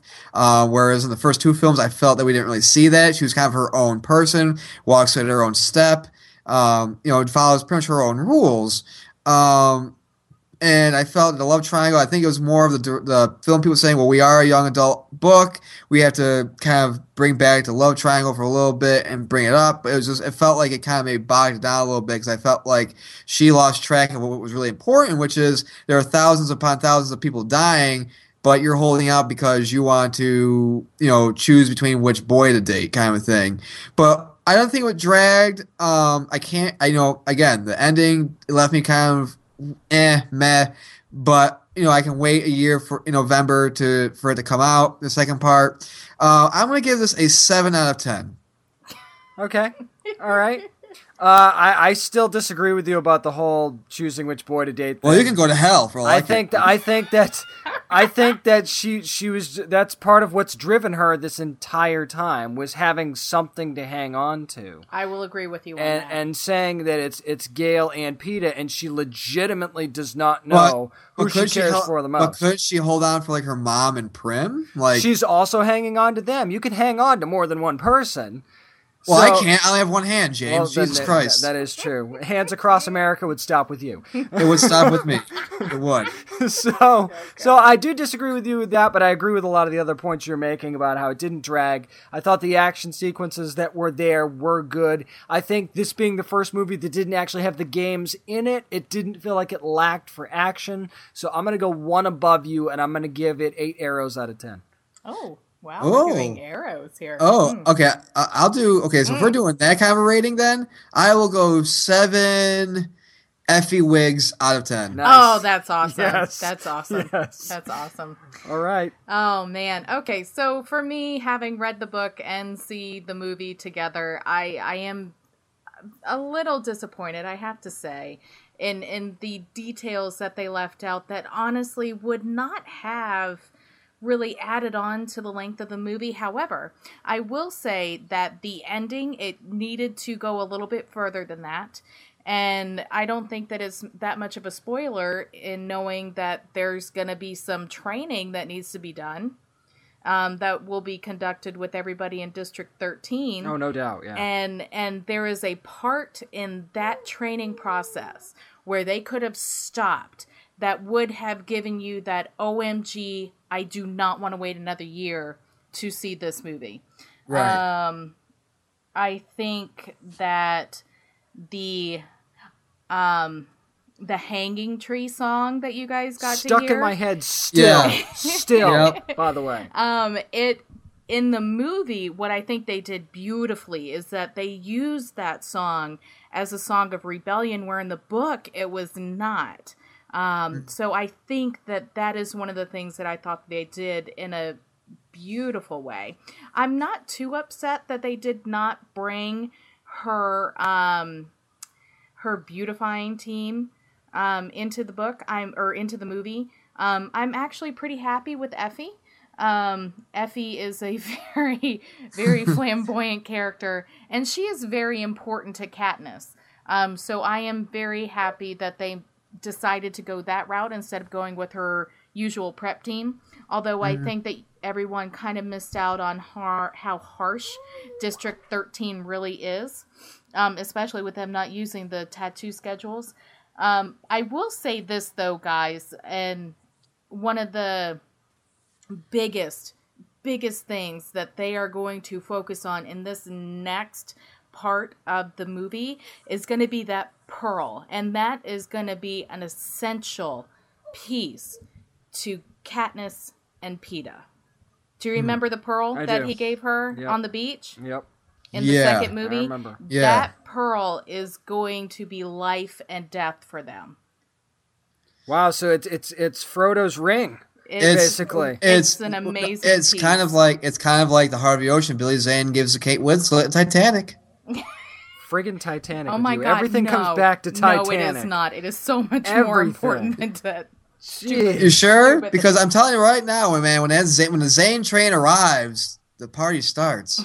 Oh I, I, I will say that I am a little bit worried as a direction as to what they're going to go in this second book with what they're going to come out. It's gonna be all a dream. It's gonna all gonna be a, a dream, and I it's gonna be calling it's, it a it's book. gonna it's a it- movie. yeah, it's it's it's all gonna be a dream, and it's all gonna take place in the mind of the cat. You? Oh my god! This poor cat. Leave the damn cat alone. I don't think cats can dream that elaborately. You'd be surprised. I don't think they can. Everybody in District 13 would look like a tuna fish if this was in the mind of the cat. I, I, I, I am really, really concerned with what they're going to cut out because it, it, it's such a beautifully written book.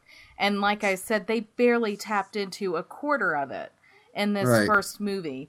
Even though, and I, oh my God, the the scenes where she shot down those planes. Yeah. ah, Yeah, good that That was a good scene. was Very cool. amazing. But the pearl is going to be essential, and and just because I know what happens, and I am very very fearful about what direction they're going to go and what they're going to cut out of this next, I'm going to have to give it a five. Wow. Really? Wow. Dropping the hammer of death. Gonna have to give him a five. Go right down they, the middle. they should have made this first movie a little bit longer. They should have Wow. given a better cliffhanger.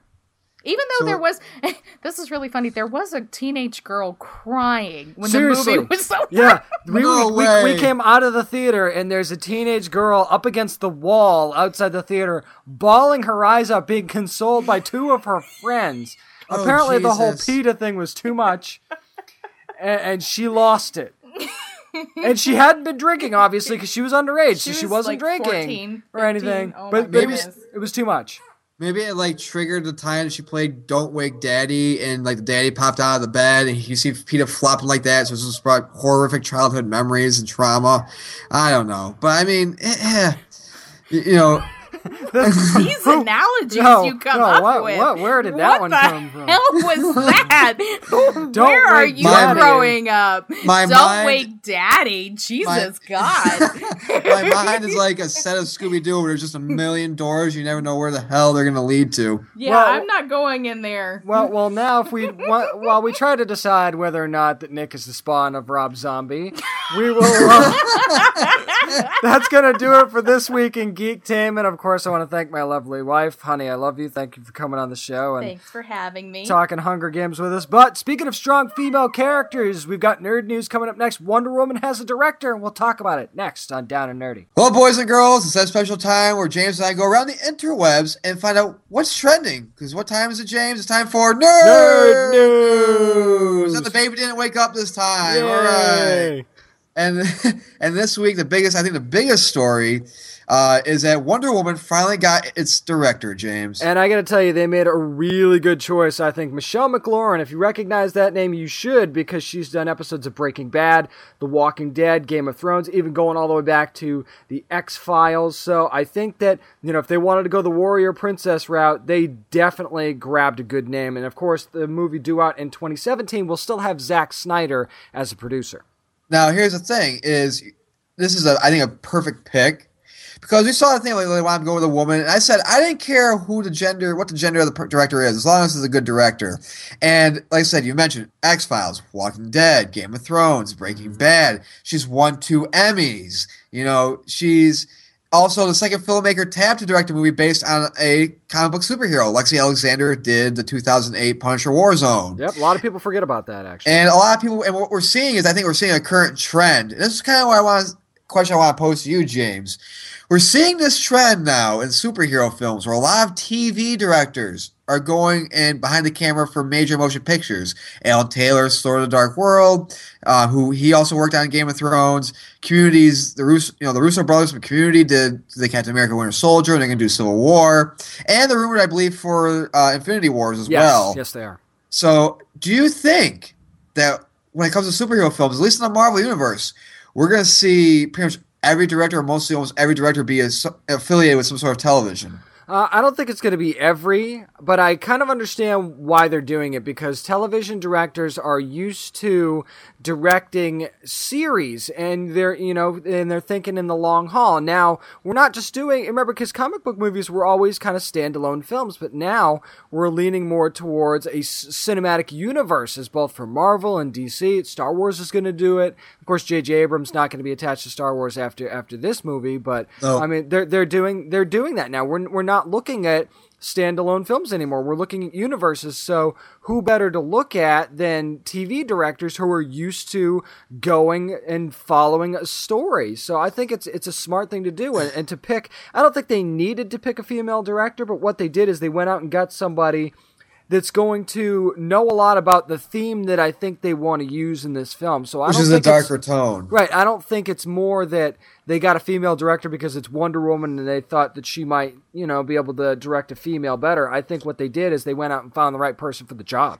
That's what that's what I said. Like you, know, I said, I go is I think it looks like they found somebody that was right for the job because DC said that they want to be like the anti Marvel and be all serious with their films, pretty much. Which, They won't be able to do that with Suicide Squad. no, they can't. Not going to be able to do it. Not going to be able to do it. But uh, no, like I said, she's got the, the history, she's got the background, and she's like I said, she comes from that TV background, which is like you said, uh, is that she's used to working with series, and you know the thing is, you know, Breaking Bad, everything else, TV shows they switch directors from time on time off, but they have sometimes directors come back and make multiple appearances. Right. Um, but still, it's the fact that she's done the serious show, so she can get that serious mentality. She can get that brutality. Like, especially, I love Breaking Bad, and she gets that brutality that she showed in Breaking Bad. So it's it's really fantastic. And think um, about this: Think about those shows that we listed Breaking Bad, Walking Dead, and Game of Thrones. One of the things that they all have in common is strong female characters. Well, X Files too. Remember Scully? That yeah, that's that that's absolutely true. I f- totally forgot about X Files already. But yeah, they they all have strong female characters that are a big part of the storylines in each of those shows. So I think again that I mean I think that this choice this choice, like we said earlier, is a perfect choice, and it's it's a good faith choice too. This should get people believing that hey, we might get a good Wonder Woman movie. Yeah, and speaking of you know strong, you know being you know we might finally get a good Wonder Woman movie and making it you know these connective universes.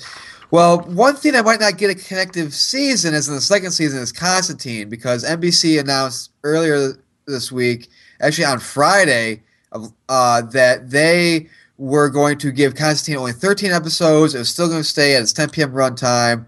Um, and that's pretty much the thing. They informed the cast and crew saying, hey, you're going to get 13 episodes and that's it. And uh, now they're not canceling the show, but they didn't give it the full 22 episode order. Before I let you go on your little mini rant, James, I'm going to let people know why it was only getting 13 episodes. Okay, the reason why was because when the season began production on their standard, their standard fall premiere pr- schedule, it launched was its launch was delayed until the October, which is when NBC's Friday genre block usually debuts. Right. So the network had to make a decision whether to either order additional episodes after only four episodes had aired versus seven when what is when most shows get that full 22 season order episode right. order. So it's kind of like I don't know if they're, I don't. I tweeted this yesterday and picked up some steam on Twitter. Follow me on Twitter, by the way, Merc with one arm. Um, I said, with all the success DC is having with their TC their TV universe, it makes no sense for MC, NBC to cancel Constantine. No, it doesn't. And and here's the deal. I think that honestly, it's much ado about nothing. And and I know we've got the whole save Constantine thing going on on Twitter right now. I don't think it's necessary. I kind of tweeted it out just to be an ass. I'm like, oh, you know, in the interest of creating a frenzy, I'll, yeah, all right, save Constantine. Why not? So, I mean, I think that we're we're being a little short sighted with this here. It, it, this doesn't necessarily mean cancellation. Look right, at I, all the other shows. I mean, shows like Penny Dreadful do 13 episodes. I know the, uh, the like the Americans British, on, uh, on FX. Every, every, British series, that's how Britain does their their things. Is they do 13 episodes and that's a season that's it. Right and sometimes in a 22 episode season and i'm not saying that this happens with Arrow or it's going to happen with the flash or anything else like that it, it, sometimes there's filler episodes and it drags out longer than it needs to. I'm going to reference agents of shield for that. It there's there's episodes that don't need to be there. Well the entire agents of shield is all filler but when you talk about filler episodes i look at a show like rescue me which i love. I think it's one of the best dramas of all time. Season five was 22 episodes. The other ep- seasons were like 13, 14, around there. Season 5 was 22 episodes. Why was it 22 episodes? Because that was made during the writer's strike. Right. So so it was all filler. They couldn't push really push the stories of you know Tommy and everybody else at the, at the firehouse forward because they didn't have any writers really. Right. You know, they were all on strike. So that's what I did. Now the thing that so, until I saw the fact that yeah they had to a decision whether to give it the extended run at twenty of twenty two episodes at four episodes, or you know not do it, you know I was of the impression of yeah this whole thing with thirteen episodes and the whole Save Constantine thing. It, when I saw Matt Ryan hold a sign, I said that doesn't look good when you have a guy like Matt Ryan doing that. But then I thought about it could this be a ploy to get Constantine changed onto a different time slot, into a different time? It could. Um, it could be that or, or day.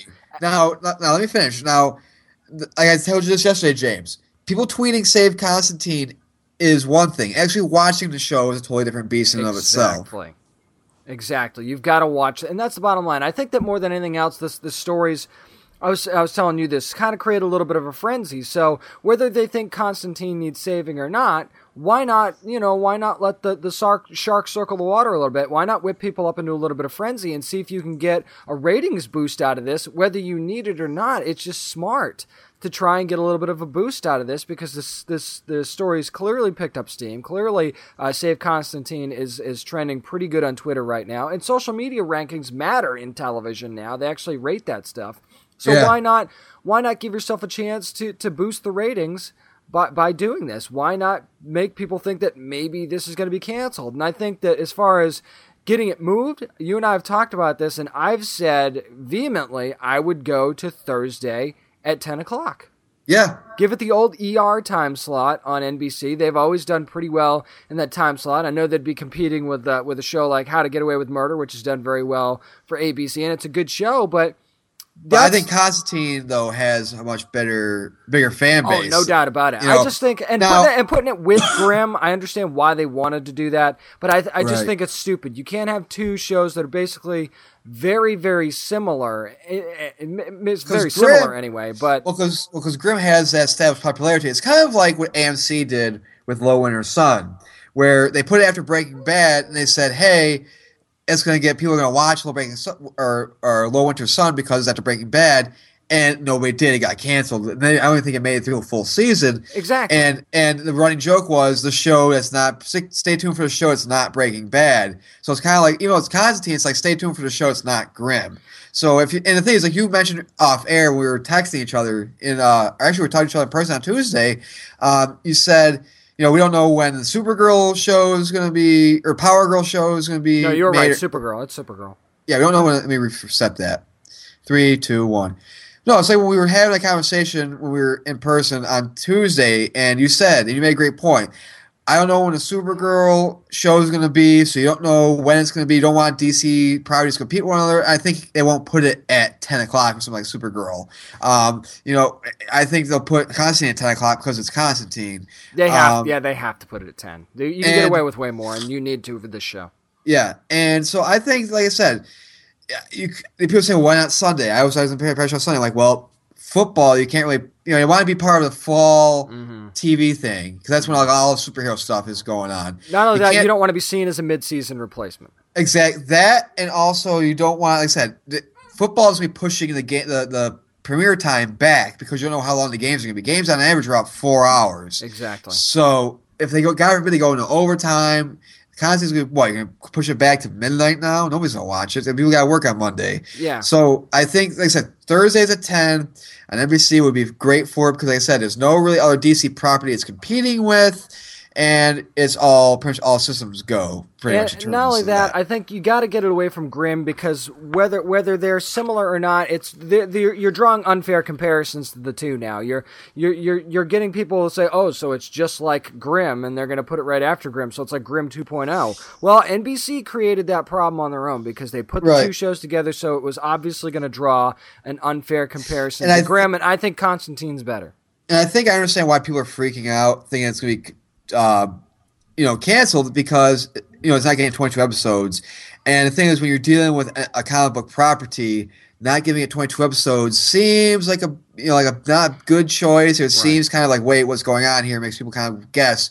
And speaking of things you don't have to keep wondering if this is a secret or not, James. One thing you don't have to wonder about anymore, we don't have to wonder about anymore, is who's going to be playing Apocalypse and X Men Apocalypse. And a darn good choice. Oscar Isaac, you might remember that name because he's going to be in Star Wars The Force Awakens. Also, he was King John in Ridley Scott's Robin Hood in 2010 as well. So, you know, he's got some experience playing a villain and, and he's just kind of got that look, you know. I mean, he's kind of scruffy Oh, yeah. right now. He's got the he's still got the, you know, inside Llewyn Davis beard thing going on, but you know, you shave that off and I think that he's going to be a very menacing apocalypse.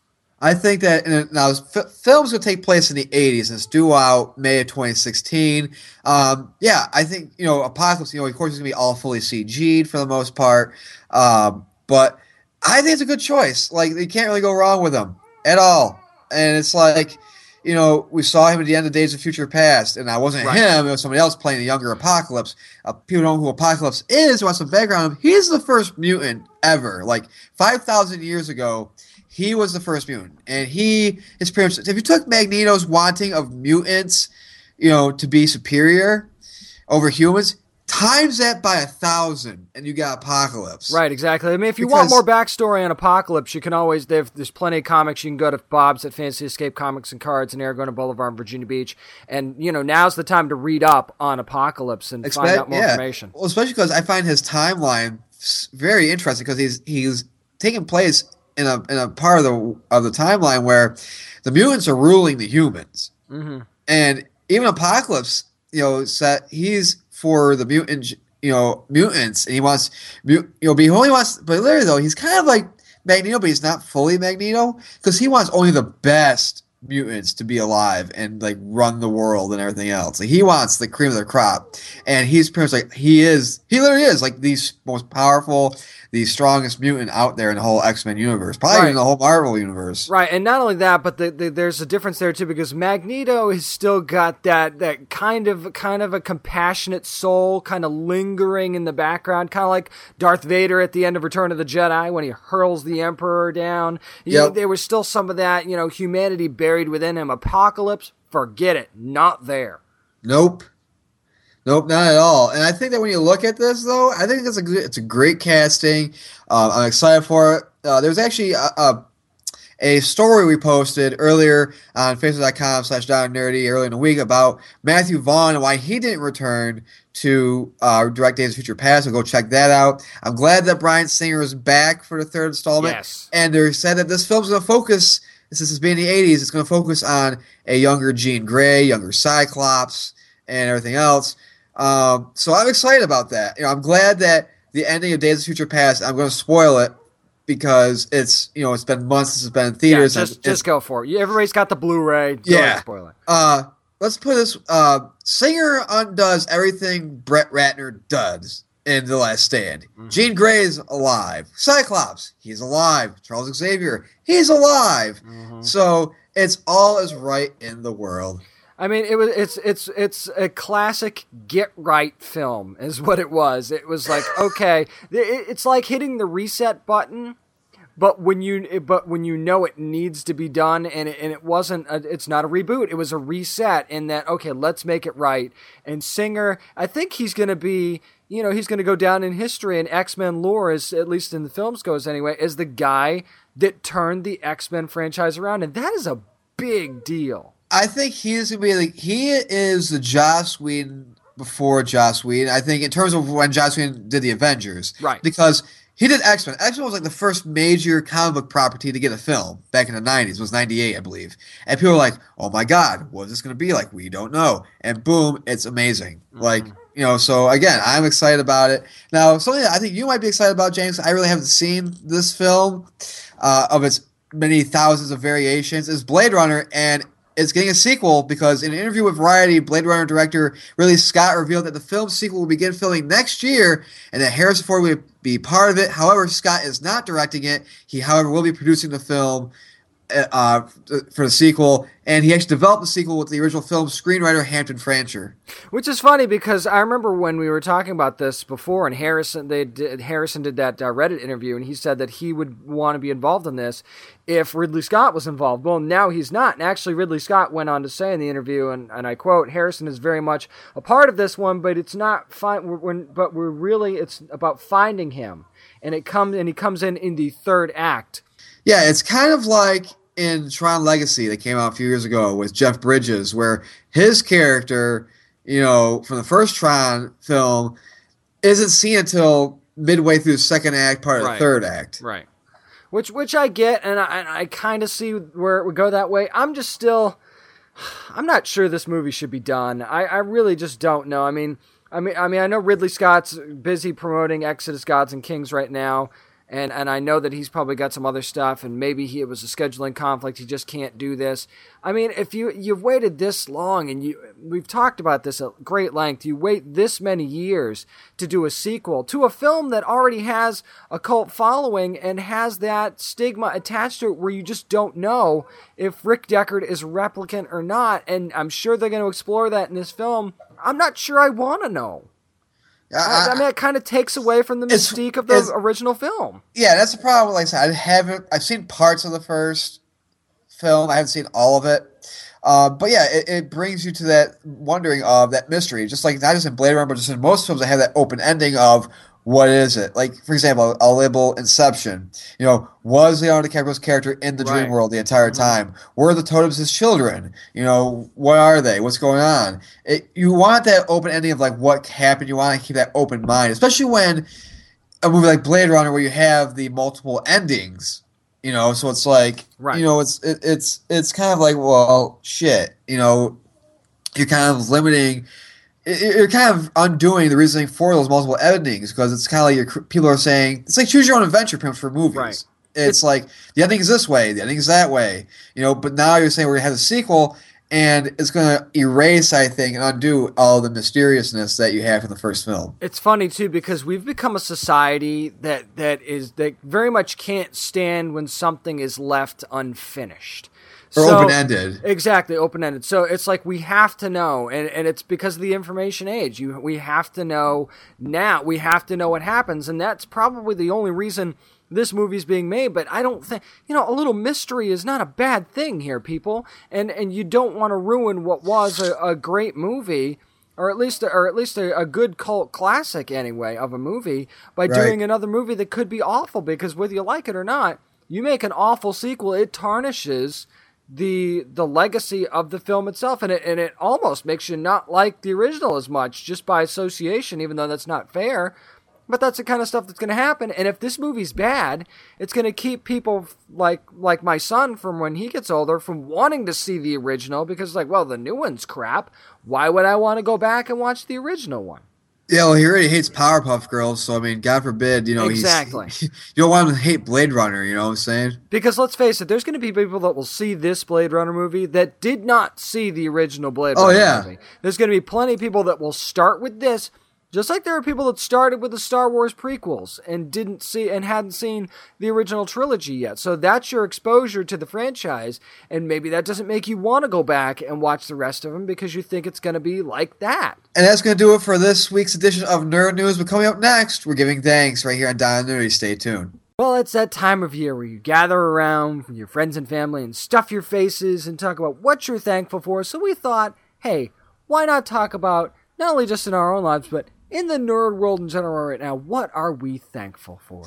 Exactly. I think what we're going to do, James, we should start off by just going around the proverbial nerd table where where you know before we di- we dig in and carve up the casada that's on the uh, on the table. There's a lot of carving to be done there. There's a lot of carving that casada. Uh, and Stanley passes around the gravy mule near boat let's take a moment and be thankful for what we are in our own lives. I'll start off with you. Um, well, I mean, for me, it's this is one of those years where it's kind of obvious. Where I'm, I'm, I'm grateful for the fact that, that I'm a father for the first time, and that I got to experience experience that. It's it's going to be something that I'm never going to forget. And of course, my, my wonderful wife, my my great family. I've had a lot of a lot of support over this last year uh, with that. And and not to be corny, I was going to do this at the end, but I'm thankful for the what stands at right now the 315 people that have liked our Facebook page and that have taken any time out of their lives to spend even a second listening to what we do each week. I mean, I don't think people realize how how important that is and how much we appreciate that. Well, not just that. I mean, I'm th- I'm very thankful for everybody that's liked the show so far, even as the cosplayers we talked to, and you know, I want to thank all the. I'm, thankful, I'm thankful like for all the guests. I'm thankful for like Drew Moss coming on. And I'm thankful for Drew saying, "Hey, you know, you guys want to talk to Cullen? Yeah, let's yep. talk to Cullen." And boom, you know, we're friends with Cullen Bunn now. You know, it's. It, it, I'm just saying for all the relationships we've we've developed in the past year, like you know meeting people like Matt Slay and Mark mm. Deering and people in the industry who I honestly think that you know if it honestly if it wasn't for I think Mike Federale putting together the Comic Con, I don't think we would have ever met these people. Yeah, you so know? you got to be thankful to to Mike as well, who's done a fantastic job. I mean, for starting at a little a little room area in a hotel, and now they're at a big convention center doing a two day con coming up in May. Exactly, and I'm thankful for Bob from Fantasy Escape Comics and Cards to you know for for helping us out and just getting us to the con and everything else, everything he's done, and it, it's really cool to see the people you know as this thing starts to grow. And like I said, we got some some live events planned. Uh, one of them is going to be at Bob's shop, Fantasy Escape Comics and Cards on Aragon Boulevard in Virginia Beach uh, for Free Comic Book Day. So you know, it's just I'm just thankful for people who who allowed us and helped us explore and expand our brand, you know, expand the nation and, uh, you know, and just it's it's really it's a humbling really experience. Um, I'm honestly grateful for for you, James, because honestly, going into this, you know, I, have done podcasting a little bit, haven't really stuck to it. There's times where I've done like sports podcasts by myself, and I only last like three episodes because, you know, I didn't have that person to help lighten the load for me a little mm-hmm. bit, you, you know, and and and have that banter. And so, I mean, finding you and saying, "Hey, yeah, let's let's do this," and, and everything else, man, it's it's fucking awesome. So I'm thankful for you, man. It's, it's this is fucking great. And I definitely reciprocate that because podcasting is something that I that I'd wanted to get get into for a while, and but I mean, people don't realize you don't you, can't just pick up a microphone and start and start going. You have to find the right person that that is just as passionate about things that, that you are, and, and it's going to put in the and put in the work too. That that's really going to go all in on this. And and I and I just appreciate the fact that that you do that, and that we we both are just very passionate about the same things, and we want to share that passion with the Down and Nerdy Nation. And I think that I mean, it's just it was lightning in a bottle. It really it was. was. It was. And I think like like you said, like people don't realize literally the Facebook page, the reason like all those 315 likes, those are not bought likes. Like nope. those are hey, we've went, you know, some of our family members and friends, but a lot of people are people we handed cards to, people we made made appearances and everything else. And, you know, and honestly, you know, it, it's really great because, you know, people, you know, you look at the at the page itself and everything we post, technically, really think about it, because like I said, James and I work overnights. I don't go to bed most of the time till four in the morning, mm-hmm. you know, and we're scheduling stuff, we're putting stuff up there.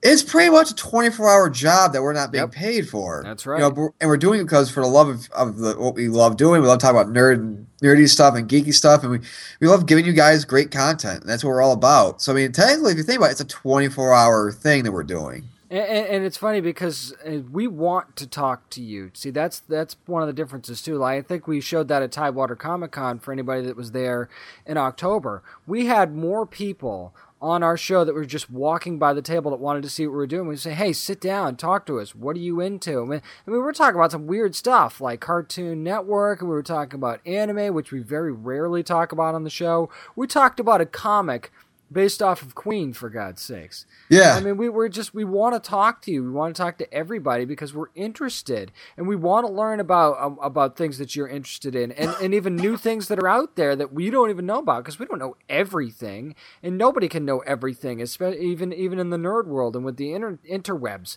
You can't know everything. So we, we want to learn and we want to be a community, basically. We want to yeah. be that nation. Exactly, and like I said, we got people fans in Russia, Ireland, you know, Africa, Luxembourg, Germany, Spain, everywhere. Like literally everywhere, we have fans, and it's, it's really great. Um, you know, it's really good because you know we work in the radio, and my you know our boss actually asks us how the podcast is doing, and I tell him, and he has that look on his face of like, oh wow, that's actually pretty cool. Like these guys have something. You know, it's really awesome. We're gonna have you to know, get the show translated in other languages. that would be that's that's the next thing.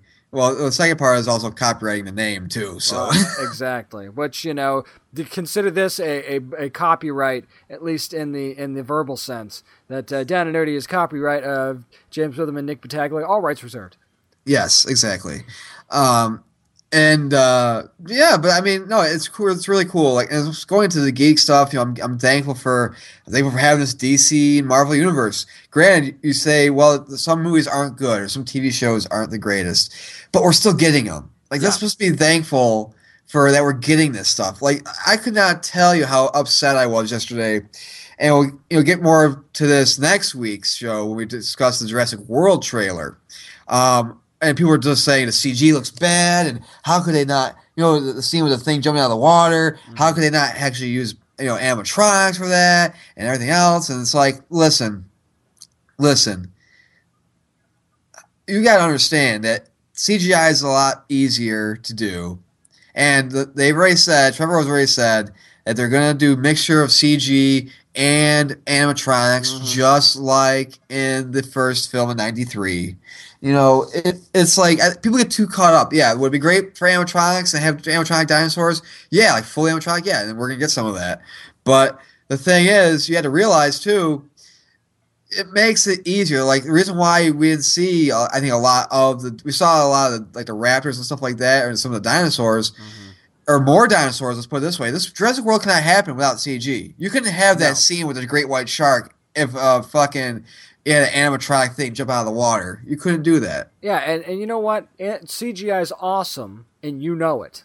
So Yeah. stop complaining about it. There's a lot of things that could not be done without it. I mean, Amazing Spider-Man, I think, is a perfect example of Yeah. that. Whether whether you like the movies or not, there are some awesome scenes in those movies that could not be done without CGI. And you see that that scene in the Jurassic World trailer with the great white shark. If you haven't seen it yet, you can go to facebook.com slash down and nerdy and see it. If you, you see that, and if that didn't stand out to you and you didn't say, whoa, that was awesome, if you looked at that and you said, oh, I can't believe they use CG, then what is wrong with you? Yeah, and they're like, like, oh, these are CG doors for the Jurassic World. And again, Trevor came out. I believe Trevor came out and said, "Hey, we only did the CG for the trailer so we could get on the trailer in time." He was like, "But we're gonna have actual like fully working doors." Yeah, not only that, how, do, how long do you want them to take to have to make this movie? You know how much Yeah. stuff they'd have to build for Jurassic animatronics? World. That's the thing. It's like it's Jurassic World. It's not Jurassic Park. Jurassic Park was a small, isolated thing. Jurassic World is this huge. They're using the pretty much huge. The whole island is pretty much what they're using. Yeah, I mean, you're talking time, money, manpower. I mean, if if you're going to use all animatronics, then something else is going to have to get cut out of the film. So and instead Yeah. of Chris Pratt starring, it would be like Casey Is- Affleck or something. I don't Well, know. not just well, not really that. I think if it's instead of Chris Pratt riding around on a motorcycle in a group of raptors, you're gonna get Chris Pratt just riding around on a motorcycle. Right, exactly. So I mean, come on, just just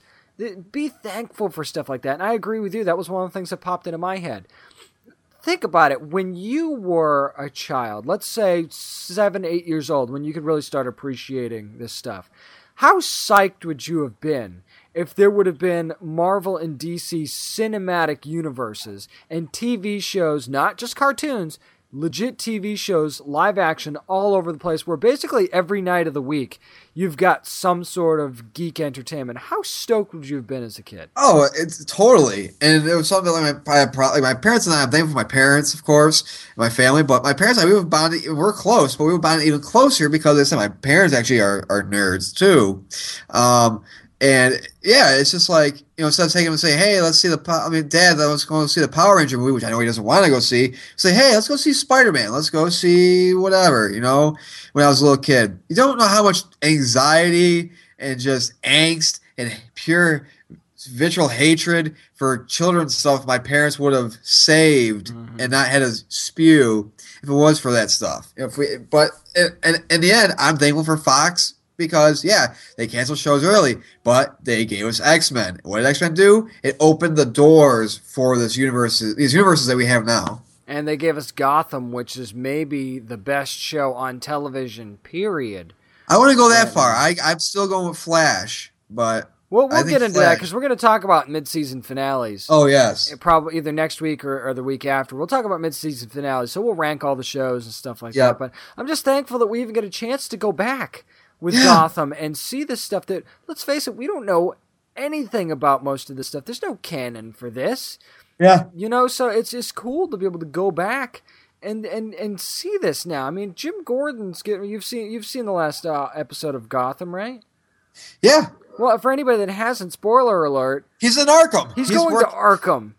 I mean, come on. That's crazy. So now we're going to get Jim Gordon inside Arkham, and we're going to get to see some inner workings, workings of the early days of Arkham Asylum. How can you not be jacked for that? right. It's just amazing, and there's so much. I mean, even the comics. Now, say what you will about about the way Marvel's doing things and the way DC's doing things now. I want to talk about the independents. We've got more comic book options now than when I was a kid by far. And probably even to an extent, and I mean, there's an age gap between us, but even an extent to when you were a kid, there's more options now. I mean, We talked about the Boom Studios uh, Dawn of the Planet of the Apes comic that's going to be used to bridge the gap. There's a Sleepy Hollow comic based on that TV show. Not only that, you've got stuff like Outcast that's out there, Intersect from Ray Fawkes, just stuff that's so different. There's so many options out there. How can you not be grateful and thankful for the era in which we live in for the comics as well? Yeah, exactly. And you take all these things and uh, you look at it, and it's just we're living in a great time. Like I said, not just for you and me, but for your kid, my kid, whenever that child is born, we'll never know. But uh, no, it's it's it's um, you know, it's just a great future. And the thing is, you know, because of these shows and everything else, nerd culture I think has become more accepted. I think you know being a nerd is cool because of these shows. I think you know? that is the thing to be thankful of, other than our families, of course. I think Yeah. that's the thing to be thankful of most of all. The fact that finally, finally, finally, in tw- let's say let's go back to like 2012. yeah, As of probably about 2012, we are finally accepted and are allowed to be who we are, and it's finally accepted and it's cool to be a nerd. It's it's a great thing, man. yeah, I mean, because there were times in both of our lives where you know we, we had to hide it or keep it dormant to either keep from getting the crap beat out of us or for whatever other reason. And it's cool now, and, and you know maybe my son's never gonna have to go through the stuff that you and I went through now. Oh, yeah. because it's gonna be cool to be a nerd. Exactly. I, I think you know. Again, I think it's cool. Like I said, it's it's paving. I'm thankful for just having these things to pave the way for the future. And you know, you know. I mean, I was thinking, you know, like we could do some things that we're not thankful for. But again, this is what it's all about. It's all about being thankful and giving thanks and giving back and everything else. And you know, like I said, I'm just thankful for the fans we have. I'm thankful for the episodes, 38 episodes in so far, and mm-hmm. there's no signs of us stopping, and it's going to keep on growing and growing and growing. And I mean, just to see the growth we had in the first, not even the first year, is, is astounding.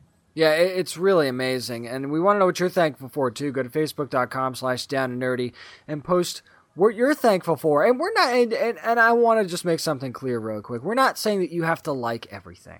You don't have to like everything. We don't like everything. I think we've been really clear about that on the show in the past. But I mean, just eh, just take a step back. If you if, if there's something you don't like, if you somehow end up seeing the Transformers movie again, just Right. take a step back and say, you know what?